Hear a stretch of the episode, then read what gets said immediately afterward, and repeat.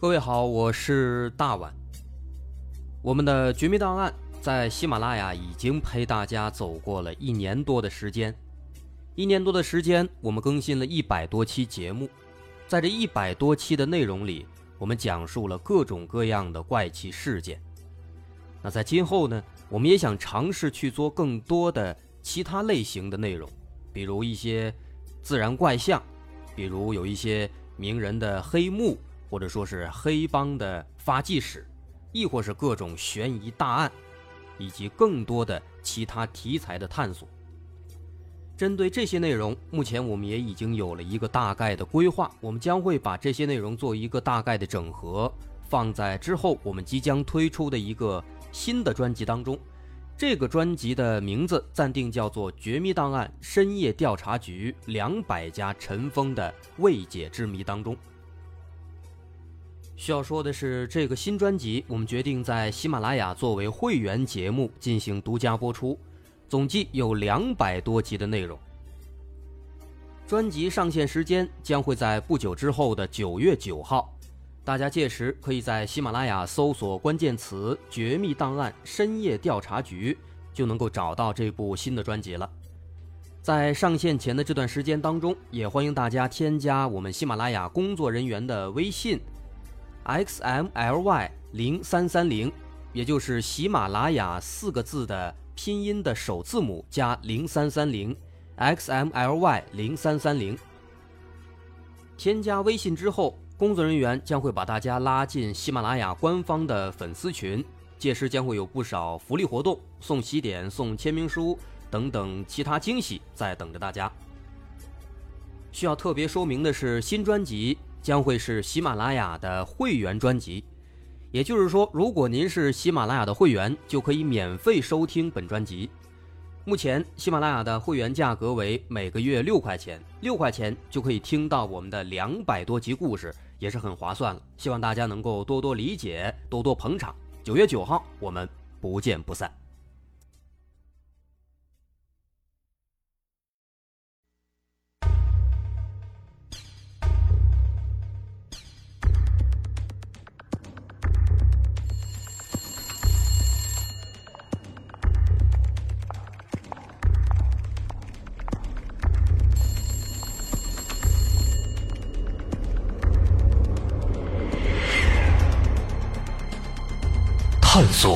事实真相，搜寻幕后真凶。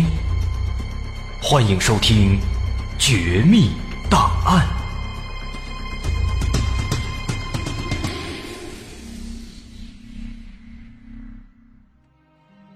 还原事实，探索真相。今天节目咱们来说一个国内的连环杀手。这个杀手他有自己的特点，爱用铁锤作为凶器。所以说呢，咱们这题目也写了是铁锤杀人魔。这个人从他的这个作案经历来看呢，可以说他也是中国的一个悍匪的典型了。那这一系列案子，咱们要从二十世纪的最后一年，一九九九年的夏天，从这儿开始说起。说在九九年八月三十号这一天的下午两点多，地点在山西省太原市姚源南路西里街小区。这小区的一栋住宅楼上呢，住着一名姓段的女士。这个段女士这天正好不上班，在家里休息睡觉呢。中午睡着觉呢，突然就听到门外边好像有人敲门，不知道是谁呀，她就走到门口。当时那个门啊没有猫眼她就只能贴着门，小声的往外问，说：“你是谁呀？”门外边有一个男生回答了，说：“我想租一间房子。”想跟您打听一下这边的情况，是这么一番话。那这个段女士听到这番话呀，她没多想，直接把门就打开了。打开门之后往外一看，在门外边站了一个陌生男子。这个男子个头不高，也就是一米七左右，看起来呢大概有个三十岁上下。这男的看到这门开了，他一边跟段女士介绍自己啊，说自己啊是做生意的。想在周边呢租个房子，方便照顾自己这个生意。一边说着，一边就进到了段女士的家里。那段女士呢很客气，就转身让他进屋，给他开门。不过呢，就在这个段女士转身的一瞬间，这名男子突然就掏出来一把铁锤，然后他举起铁锤，抡圆了，直接就砸向了段女士的头部。好家伙，这一锤抡下去，那结果可想而知啊，声都没吭一下，鲜血四溅。紧接着，这男子还又补了一锤，确保真的把人给打死了。在这之后呢，这男子从容的蹲下来，从段女士的尸体上捋下来一枚金戒指，又从她的口袋里面翻出来三百块钱，整套动作犹如行云流水一般啊！杀了人，拿完钱之后，马上就逃之夭夭，摔门而去了。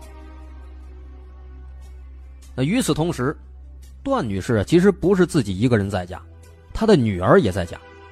段女士的女儿当时呢，其实正在另外一个房间里边在那玩呢，她不知道外面发生了什么。直到这个男子离开的时候，一关门一摔门，她女儿听到声音了，这才扒头出来看看。结果没想到出来之后啊，眼前的情况直接把孩子吓呆了，看到自己的妈妈正躺在血泊之中，早就已经不省人事了。这家伙把孩子吓得立马就哭了，不过呢还好这孩子比较清醒，哭归哭，他马上就拨打了幺幺零幺二零。那几分钟之后呢，警方迅速赶到现场，勘查现场发现段女士头部受伤，失血过多，已经死亡了。这一出惨剧的出现，让太原市警方是相当的紧张，马上就开始展开组织侦查，看现场。有没有找到凶手的痕迹？能不能锁定凶手是谁？不过就在警方在这边全力侦破的时候呢，短短两周之后，还是在太原市，在太原市的赛马场某一个单位宿舍里面，发生了一起抢劫杀人案。有一位三十多岁的一个妇女，被人用铁锤砸碎了头骨，当场死亡。家里的一条项链还有耳环啊，被抢走了。那这起案子发生之后，当时警方也是马上开始处理，毕竟是个杀人案啊。可是没想到呢，从这之后又过了不到半个月的时间，在一九九九年九月二十九号上午九点半左右，在太原市解放路的一栋楼里面，再次发生了一起同样的案子。有一位四十多岁的一个妇女，被人用铁锤给活活砸死，凶手砸死人之后。还抢走了妇女的一条项链，还有三四十块的现金。自此之后，直到当年的十月中旬，在这短短前后不到两个月的时间里，太原市总共发生了六起类似的啊这样的入室抢劫杀人案。这算下来，平均不到一周就会发生一起案子。这六起案子连续出现，一时间搞得整座太原城是人心惶惶。但凡说有这个单独在家的机会，人们都不敢，都开始扎堆儿哎，生怕再发生类似的事情。时间继续往后推移，在太原连续发生了这六起案子之后，又过了没几天，在十月二十一号，太原市旁边的榆次市又发生了一样的案子了。十月二十一号这天的晚上九点左右，在榆次市新华街小区。发生了一起抢劫杀人案，有一个二十七岁的女青年，被人用钝器袭击头部，当场死亡。这次凶手在现场带走了很多东西，包括一部手机、一把剃须刀、两本结婚证，还有金项链、金戒指、存折等等等等。这之后呢，直到十一月初，榆次市又接连发生了四起同样的入室抢劫杀人案。总共造成三人死亡，一人重伤。这下子，不光是太原市了，连周边的这个榆次也开始出现了大范围的民众的恐慌情况。但是到这儿，这还没完。再之后又过了几天，在山西的邻省河北石家庄市，也开始发生入室抢劫杀人案。仅仅在十一月的八号、九号、十号这三天，在整个石家庄范围内，不断的发生有人冒充这个暖气的维修工，骗取人们的信任，然后敲门进屋抢劫杀人，不断发生这样的案子。三天之内，整个石家庄发生了七起这样的入室抢劫杀人案，总共有六人遇害，这还仅仅是在这三天之内。这七起案子接连发生，也引起了石家庄警方的高度关注。在综合了这些案子情况之后，很明显，石家庄警方也发现这七起入室抢劫杀人案，应该是同一个人干的。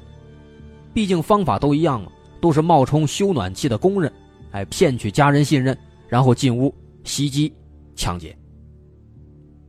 除了这一点呢，石家庄警方还发现。好像不仅仅是这三天之内的这七起案子，早在十一月之前，甚至在去年，石家庄也发生过很多起类似的案子。经过统计，从一九九九年十月到十一月，石家庄总共发生了十二起类似的入室抢劫案，总共造成九人死亡，三人身受重伤。再往前倒。一年前，一九九八年的十月到十二月，在这三个月当中，石家庄也曾经连续发生过五起类似的案子。前前后后算下来，这两年之内，总共这十七起案子，凶手的情况、作案手法全都差不多，都是以修暖气为借口入室抢劫杀人。另外呢，从这些案子的现场啊以及被害人的情况来看，凶手用的凶器也很统一。啊，应该是铁锤之类的这样的钝器。也因此，石家庄警方才认定这十七起案子凶手都是同一个人。就这样，因为这类似的案子在这三个城市是接连爆发，在每一座城市都引起了非常大的轰动、非常大的恐慌，这就导致在当地的坊间那是谣言四起。有人说啊。说那个十一月一号的时候呢，山西大同发生地震了，导致某一个县的看守所被震塌了，结果一百多个重刑犯全部逃跑。那这些人出来之后呢，开始在山西、在河北疯狂的作案，所以这两天发生那些案子，哎，都是他们干的。还有人说呢，说是山西有一个监狱里边有六个死缓的犯人越狱了，出来之后呢，就开始疯狂的报复社会。到处杀人，除了山西，还杀到了河北，杀到了石家庄。总之这一阵子呢，就能够看出来，当时这三座城市那是人心惶惶，人人自危啊。恨不得每一个人啊，在出门之前都要千叮咛万嘱咐，跟家里人说说，如果有不认识的人来敲门了，绝对不要开啊。那当时因为这个事儿呢，还闹出了不少笑话，好几个人啊被错当成杀人犯给抓起来了。结果最后一问情况一核对，才发现得闹了一个大乌龙，当时搞得也是相当尴尬。不过也正因如此啊，才能够看出来当时这一系列的入室抢劫杀人案，给人们的心里是留下了多么大的阴影。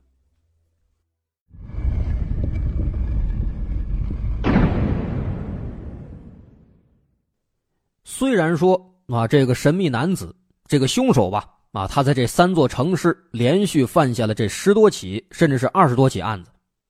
但是这一点呢，咱们知道，因为咱们这是从上帝视角看出来来讲述的，知道都是一个人干的。但是呢，对于这三个地方的警察来说，那可就真的犯难了，因为这些案件呢，基本上啊都是在工作日人们上班的时候发生的，所以通常情况下，人们都是晚上下班之后回到家里才发现，哎呦，亲人遇害了。这会导致什么呢？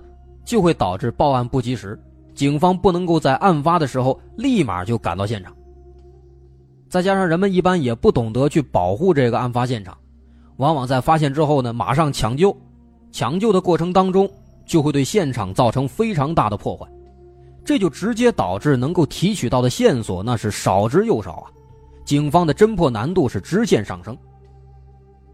即便说后来在勘察现场的时候，啊，通过警方的仔细勘查，也确实发现了一些有价值的线索，比如说，曾经在一些现场就发现了疑似是凶手留下的指纹，还有那些脚印什么的。但是这些线索呢，其实在当时能发挥的作用是相当有限的。为什么这么说？当时太原警方为了核对这个指纹，找出来是谁，专门列了一个有前科的人员名单，好几百号人。但是用这个指纹挨个核对之后啊，发现没人能对上，所以说很无奈。这个指纹换到这之后，等于说就没用了，只能说是换一种思路。那么鉴于这个情况呢，在一九九九年十月份的时候，也就是当时那个凶手在太原肆虐的时候，太原警方还发现这些线索很少，基本上起不到什么作用，所以当时他们就决定把这侦查的范围扩大一圈，扩大到周边的省市，看看有没有能够核对上的。看能不能找到更多的线索和证据。啊，当然，后来的事实证明这个做法是完全正确的。很快，太原警方就把这个调查范围扩大到了太原周边的榆次市，再后来呢，又扩大到了邻省河北的省会石家庄市。直到这个时候啊，太原警方才发现，哦，原来不光是在太原本地，在周边的榆次，在邻省的石家庄也发生了很多类似的案子。而且凶手的作案手法啊，也都是极其相似。所以，最终在一九九九年十一月九号，也就是说，在那个凶手从石家庄连续做七起案子之后，在这一天，三个城市的警方坐在一起开了个会啊，互相确认了这个案发的情况。那当时呢，经过他们整整一天的分析讨论。认为在这三个地方发生的这一系列的案子呢，具备并案的条件。凶手的作案手段，他杀害的目标，还有现场遗留的这少量的物证等等这些特征，综合来看，哎，基本上都是差不多的。所以从这之后，三个地方的警方正式决定开始并案侦查。这次会议。这个并案侦查的决定对以后的破案是起到了相当关键的作用。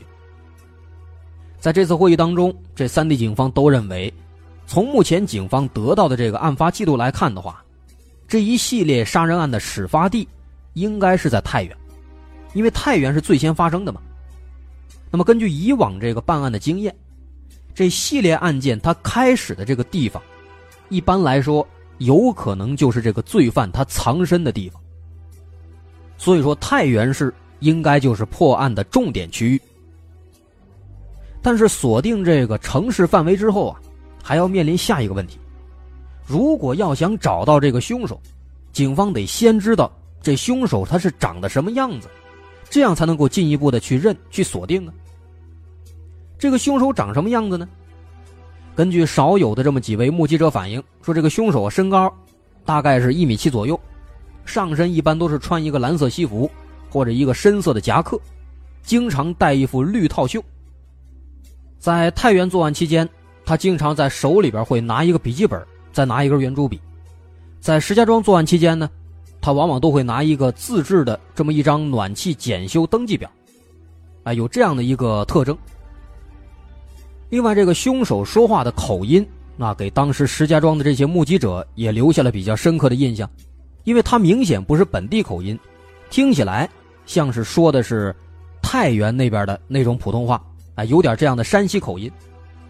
啊，这是那些目击者们提供的对这个凶手的大概情况的描述。可是这些特征，警方们看了之后啊，迷糊了，因为这个特征毕竟它太宽泛了。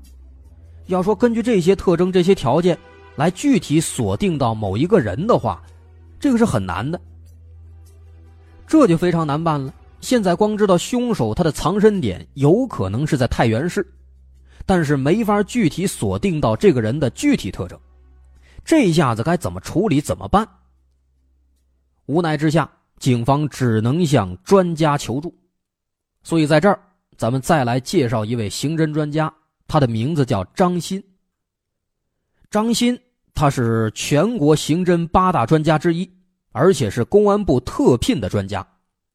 在这起案子发生之前，他可以说也是太原警方的老朋友了，曾经四次来太原，帮太原警方破获了六起特大要案。而且张鑫还尤其擅长模拟画像，他曾经成功的为全国五百多个罪犯做过模拟画像，几乎是百发百中。简单说呢。这是一个擅长画像的刑侦高手，所以在一九九九年十一月十二号这天晚上，张鑫受邀就抵达太原，然后连夜又赶到了石家庄。在起初到达之后，张鑫一开始他的这个套路，跟警方其实是一样的，啊，首先是仔细研究了案子的现场，还有被害人的情况。总结下来，他发现凶手进入到被害人家里的理由是一样的，手法是一样的，包括他后来行凶杀人的方式。都是用钝器来敲，而且袭击的位置大多数都是后脑勺。另外，死者倒地的位置也都是在家门口这一块。所以，根据这些特征，张鑫首先是肯定了警方的结论，啊，认为确实是一个人干的。但是接下来，他研究了警方提供的资料之后啊，他也发现了一个问题，就是说这些目击者他们的描述太宽泛了，而且他们提供的这个信息呢。不同人之间还有很大的差别，这样的话就很难准确的画出凶手画像了，这是最大的一个难点，也是没法具象到某个人。那没办法，为了进一步的确定凶手的样貌特征，张鑫开始亲自走访石家庄的各个目击证人，希望能够得到更多的、更具体的信息。也幸好啊，石家庄这些案子的目击证人不是特别多。在这十几起案子当中，石家庄的证人总共有那么五六个，而且他们基本上都是受害人的邻居，都是在案发的时候正好在现场附近经过，哎，看到有这么一个人。但是这也就导致他们提供的信息呢，其实并不是那么准确。所以后来这些人问了一遍之后，还是发现意见不一，有的说圆脸，有的说方脸，有的说这个凶手是三十多岁，有的说是十多岁。有的说呢，身高是一米八，还有的说身高是一米六。那这样一来的话，发现这个提供的信息这矛盾点太多了，拿不准啊。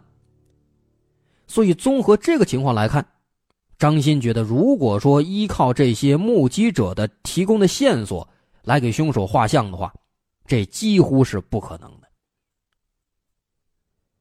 不过就在这个时候，太原方面来好消息了，说有一个小男孩。曾经见过凶手，能提供比较靠谱的信息。这个小男孩是谁呢？是一个被害者的孩子，他名叫小兵。根据小兵回忆说，说案发那天正好是星期天，那天上午他爸爸出门去办事去了，家里边呢只有他和他的妈妈。早晨起来之后，他收拾自己的这个作业本，去这个楼上的邻居家里边写作业了，所以那一上午。都是他妈妈自己在家。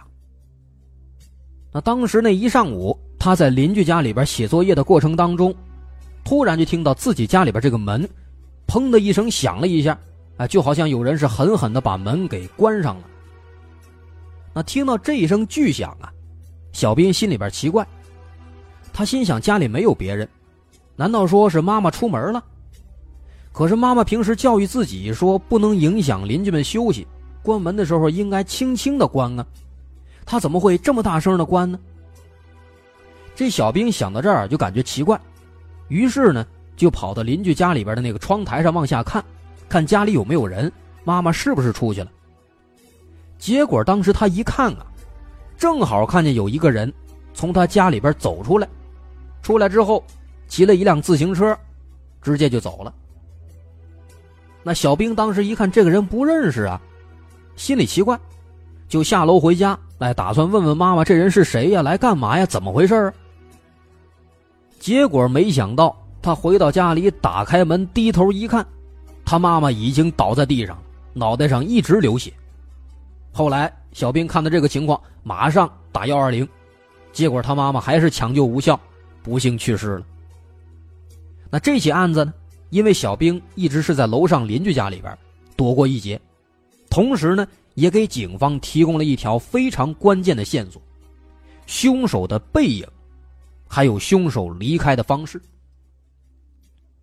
虽然说啊，小兵当时看到的只是一个背影，但这好歹进一步确认了凶手的身高和体型。身高大概一米七上下，体型不胖不瘦，正常人体型。另外呢，更重要的是凶手逃离现场的方式。他是骑着自行车离开的，这一点引起了张鑫的注意。张鑫认为，这个凶手既然说他是骑着自行车，那有没有可能说明凶手在太原他有自己的落脚点呢？甚至凶手的家会不会就在太原呢？毕竟之前目击者说凶手是山西口音，而且根据以往的警方办案经验，最先发生案子的地点往往就是凶手的落脚点。那这么看的话，的确是有可能。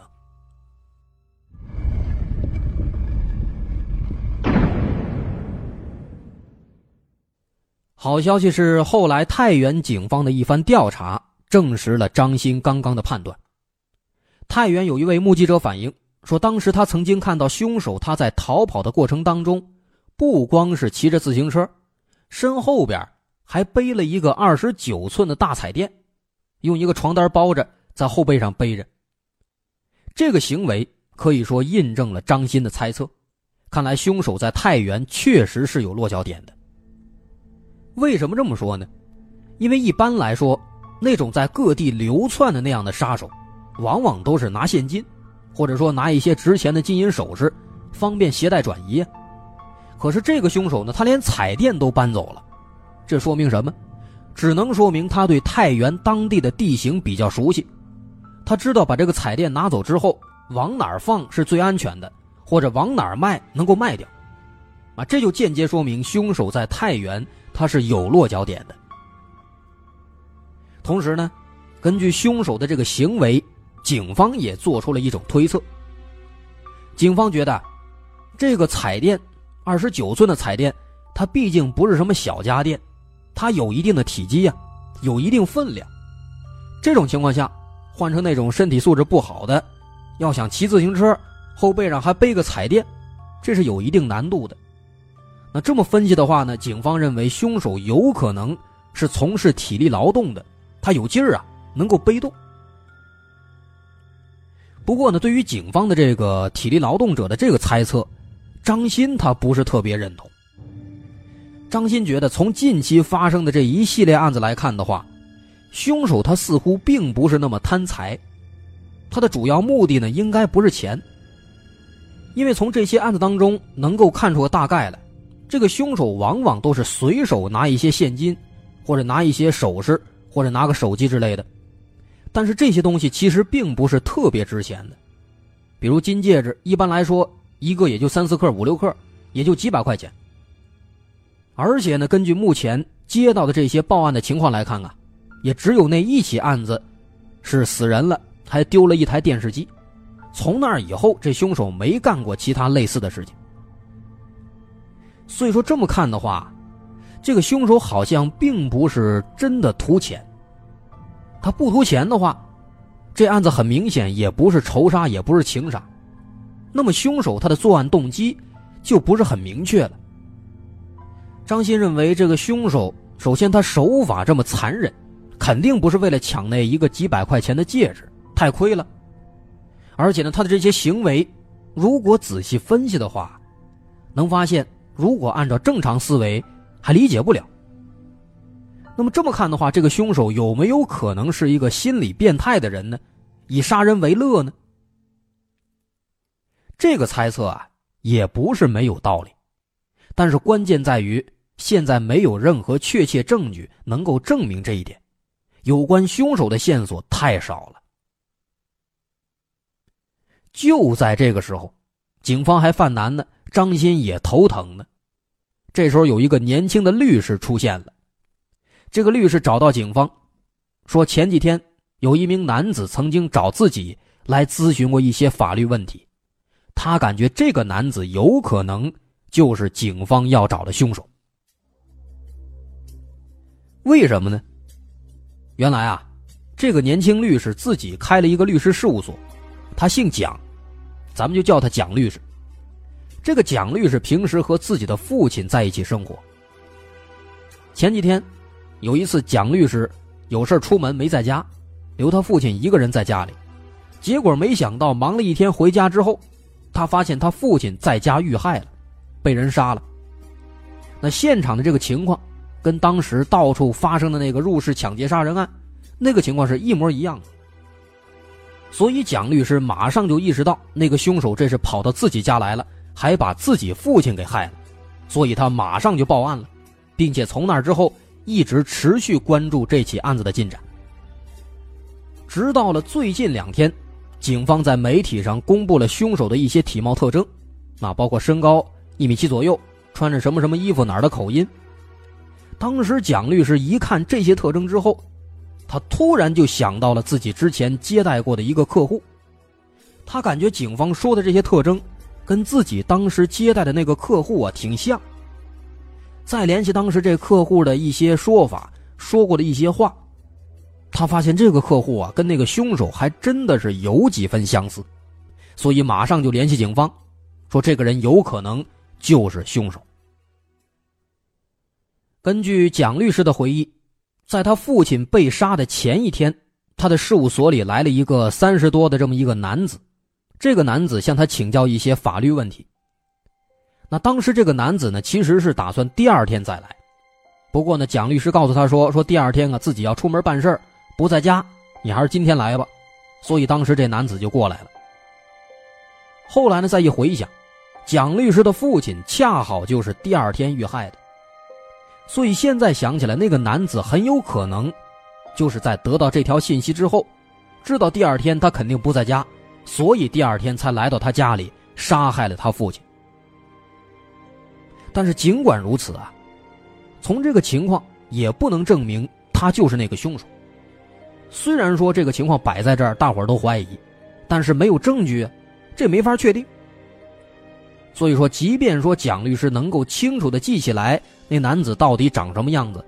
但是，在不能证明他是凶手的情况下，这些信息的作用还是等于零，非常遗憾。那么，为了搞清楚这个问题，搞清楚这个人到底是不是凶手，张鑫就让蒋律师再从头到尾仔仔细细的回忆一遍，哎，当时他跟这个男子接触的经过，想想这中间有没有什么反常的地方，能不能发现什么疑点。没准哪一点就能够证明这俩人是同一个人了。